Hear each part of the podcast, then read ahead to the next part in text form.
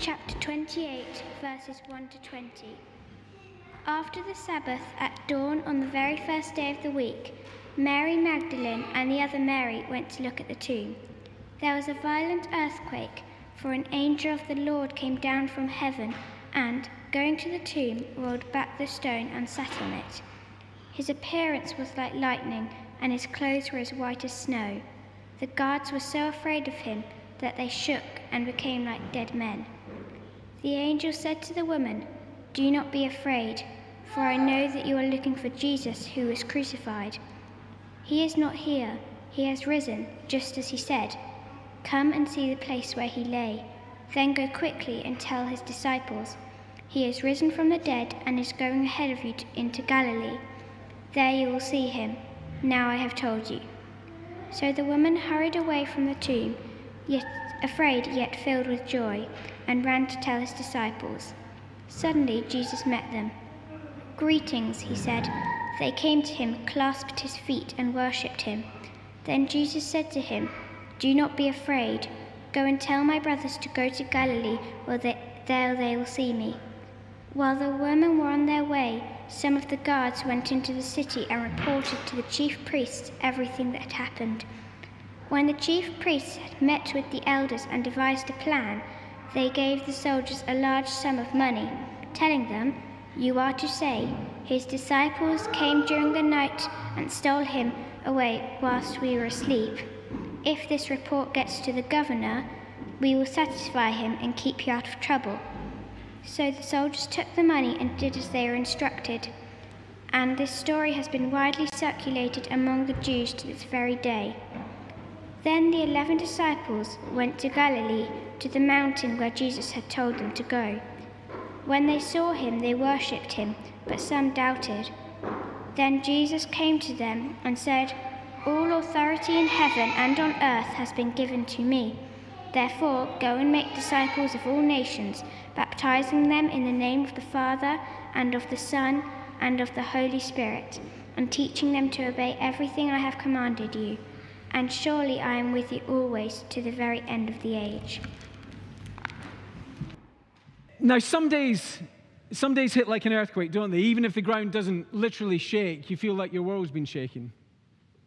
It might be the diagnosis that kind of sweeps your legs from under you. It could be votes that change uh, the political landscape. You could be hearing the news, some kind of a, an attack in one place that leaves you feeling afraid in almost every place. Uh, and it's not even the initial impact. It, it is a bit like that stone that's dropped into a Cam pond, and after the initial splash, the, the ripples of the consequences seem to, to spread out further and further. Now, Easter is one of those days except it works in the opposite direction. So much so that it had an actual earthquake at the beginning. If you got that reading from Matthew 28 in front of you, you see verse 2 there was a, a violent earthquake. But if you know the story, it's not the earthquake that really shakes things up. No, that, that barely registers on the Richter scale of things that happened that day. No, it's the resurrection of Jesus Christ. That is the pebble that God has thrown into the pond of human history. And its ripples are like earthquakes still being felt 2,000 years later. It is in no way an exaggeration to say that you can't really understand the, the history of our world for the past 2,000 years if you do not have some grasp on the claim that Jesus Christ, an itinerant preacher in the Roman province of Judea, rose from the grave. It's had more impact than on the, uh, on the history of the world than, than anything else. It has more impact on shaping who you are today, whether you believe in him or not, than anything else. The, the writing, the artwork, the music, the ethics, the, the buildings, the philosophy, the charity, uh, the social reforms, all coming from this story of this man are beyond measuring. Now, this is the story that we've got to engage with. If you want to understand the world you live in, if you want to, to understand yourself, never mind if you want to understand the person who it's all about. So let's see what Matthew, now one of Jesus' first disciples, says about him. He says this, you've got this reading open in front of you. He says, Easter, it's the good news that everyone is looking for, yet some won't even consider it. There's the first thing. It's the good news that everyone is looking for. That's a bold claim, isn't it? I guess many of us head into Easter and what we're, we're looking for is uh, some more chocolate and maybe a long weekend at last to spend some time with family and friends. But beyond that, does it really have the ability to satisfy some kind of universal longing? Well, totally. And because Easter is the good news about something we're, we're all looking for, because it offers a way back and a way forward. Uh, past 12 months, we've become used, haven't we, to the kind of uh, the backdrop and the news of the, of the numbers of those who've died. It's just become the kind of noise in the background almost, but it, it's there almost every night on the news as the numbers go up. And it's, I guess, even if it's not come too close to us yet, it's still brought into focus the sadness around every life. We wish that we could fix broken bodies. And we put a brave face on it at times. We, we say things like, well, you've got to go sometimes, but we, we wish it wasn't that way. We don't want death to stop the forward progress of, of life and love. We want a way back and, and a way forward. And we battle as hard as we can, don't we? Those of us who are older, we, we battle with creams and with diets and with exercise. Those of us who are younger, uh, we battle to cram in as much as we can now. And every time we do that, we're, we're really saying we know there's a day coming when there's going to be no way back, no way forward. And then Easter hits. And Easter hits like an earthquake. That's verse 6, isn't it? Where the angel said, He is not here. He has risen, just as he said. And Easter gives us a broken body brought back. And I mean a body totally broken, but now brought back with such overwhelming power that nothing will ever stop it going forward in life and love. So dress it up however you want. But at some point, the message of Easter, it is the good news that everyone is looking for. Everyone who's ever bought a kind of anti wrinkle cream, everyone who's tried to cram, wish they could cram just a little bit more into life, everyone who's wept at a funeral, which makes you wonder well, then why is it the news that, that some won't even consider? I mean, Matthew says there's some who are excited. Uh, verse 8 in our reading, there's the, there's the women at the tomb. Verse 16, there's the disciples in Galilee. Now, they had their doubts. Let's not pretend for any moment that what they came to believe was, was merely the result of wishful thinking. None of them had been anticipating a resurrection not entered their minds, really. And you can't just write it off as hallucinations. They, they don't work that way, do they? Multiple people in multiple locations over multiple days, all seeing the same thing. No, it doesn't work like that. No, these, these women and these men, they, they saw something that shook their world, shook their doubts, and then left them with, with joy. But there's another group. Uh, the guards who, who leave their posts in verse 11, they, they head to the chief priests with, with the report the earthquake, the angel, the empty tomb. What do you do? What do you do when properly tough men, men you know that you can't just push around or persuade easily, what, what do you do when tough men like that come with a story of those kind of things? Well, I guess you would question it. Somebody rising from the dead, it, I mean, it is incredible. But you think you'd investigate rationally, not, not least because they knew that Jesus had claimed that he would rise from the dead. They not believed him, they hated him. But if there was the slightest possibility, you'd think you'd investigate, you'd check it out, but not these guys. No, they, they devise a plan. Verse 13 uh, say his disciples came during the night and, and stole him away while you were asleep.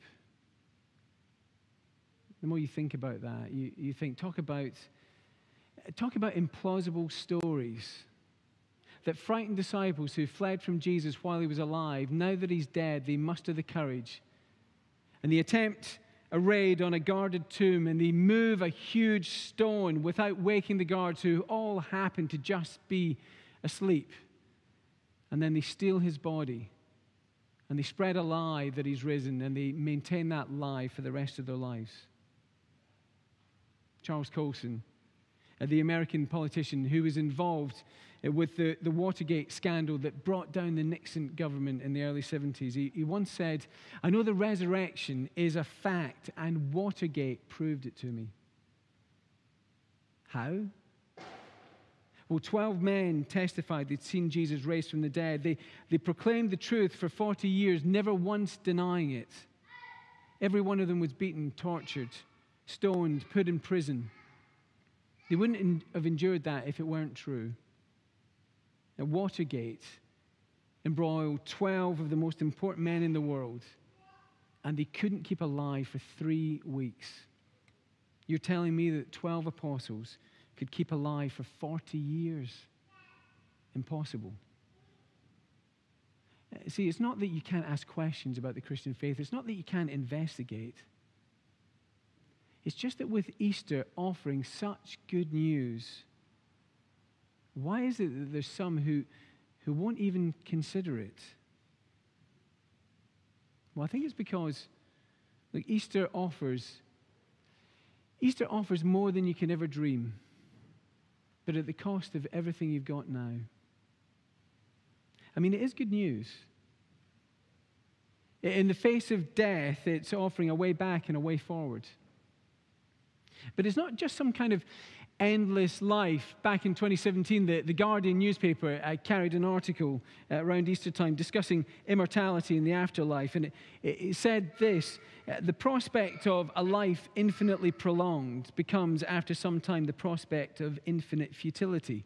You get what they're saying. If, if life is just going to go on forever, at some point, won't it get dull? Won't it get a bit boring? But that's not Easter. Easter is not just the undoing of death the total transforming of life as you know it. And it's there in those words in verses 18 to 20 going forward where Jesus says this All authority in heaven and earth has been given to me. Therefore, go and make disciples of all nations, baptizing them in the name of the Father and of the Son and of the Holy Spirit, and teaching them to obey everything I have commanded you. Surely I'm with you always, to the very end of the age. Actually, one of the key words in those verses is this little word all in there. And our, our translations kind of flatten it out. It, it reads kind of more literally, it would read like this All authority in heaven and earth has been given to me. Therefore, go and make disciples of all nations, baptizing them in the name of the Father and the Son and the Holy Spirit, and teaching them to obey all things I have commanded you. And surely I am with you all days to the very end of the age all authority, all nations, all things he's taught, all days. And what this is getting at is if you, if you come to Jesus for new life, you're giving up your claim to be in charge, your right to hold prejudice, and you're the same as everyone else. All authority belongs to Jesus. He's the one who says what's right and wrong. He's the one in charge. He'll give you life and define it now.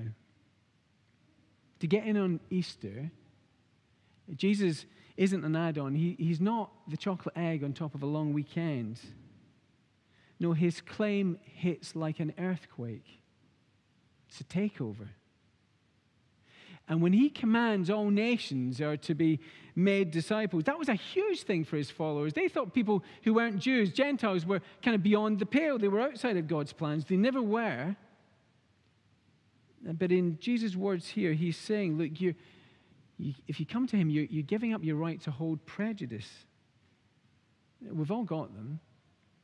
The people we don't like, the ones we'd rather exclude. The, the Easter message says it's available to everyone whoever you are, whatever you've done up until this point, you, you're invited to come as well.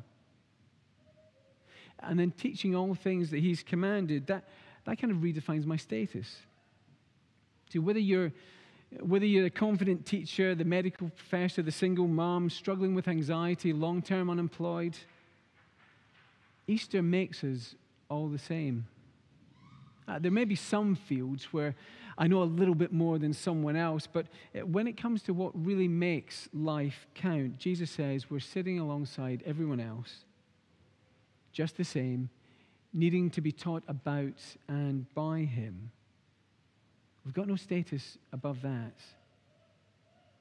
And I think Matthew hints at that, even with the people he mentions uh, the women at the tomb and the men in Galilee. Uh, the testimony of, of women in those days, it, it was considered useless. They were viewed as kind of nobodies. And Galilee was a kind of nowhere place. And Matthew says, look, it's, it's those who were viewed as nobodies from a nowhere place who had the truth, who were humble enough to welcome and trust Jesus. I guess the question Easter asks us is Are you happy for that yourself? Are you happy? Are you happy to be known as a kind of nobody special from a nowhere place? Easter, it's really humbling. And I think that's the reason that some won't consider it. Uh, what's difficult about Jesus is not, it's not that there's not evidence for him. It's not that you, you can't believe in him. There's lots of things to persuade you that it really is true. No, no, what's hard is that Jesus hits our pride like an earthquake. Uh, whether, you're, whether you're the teenager at school or, or you're flying in your career, he shakes our desire to have things our own way. Have you felt him do that? He's not come just to undo death. He's, he's come to undo the real problem of why I do the things I do. That I want to say no to God. I want to have things my own way instead of humbly trusting Him. He's come to deal with the problems that that causes, that, that it separates us from God, to bring forgiveness and bring us back to Him. Have you come to Him? And what do you get in return? Well, that's verse 20, isn't it? Jesus says, And surely I am with you all days, even to the very end of the age. What you get is Jesus, always and forever. You're His, and He's yours. And what that means is you've got not only the one who's the way back from death and the way forward in forgiveness and life and love, but you find a Savior who cares about the sadness in life. He's been through the grave. He blesses every love that weeps and grieves and makes our, our grief the pangs of new birth. The resurrection, it, it proves those claims. Have you considered them? And what does it look like? What does it look like if you've got him? Well, here's just a few things briefly. I guess it will bring uh, humility. We'll, we won't always be looking to get our own way because we'll know someone else is in charge. We should begin to experience amongst us regular forgiveness. We should expect to find our, our sinful prejudices are being exposed because Jesus won't have them. But alongside that, there should be regular requests for forgiveness being met by a willingness to forgive in His name. And I think it also means that we're, we're people increasingly who are teachable. It will be people who, when it comes to our status, we, we know we need to be taught. We'll be listening to Jesus from His Word. And people like that, a community like that, is one about which Jesus says, I am with you always and will be confident. This Easter day, going forward from here, that we found in Him a way back and a way forward. And what do you do if you come to Jesus like that? This is what those first disciples did. Verse 17 of the reading. Uh, Matthew records, when they saw him, they worshiped him. We're going to do that together in a moment. Our musicians are going to come back up and we're going to sing our final hymn of praise uh, here together. And it has these wonderful Easter words that were true that first day and are true for us today. Lo, Jesus meets us, risen from the tomb. Lovingly, he greets us, scatters fear and gloom. As the musicians come back up and as the music begins, let's stand and worship the Savior on this Easter Sunday.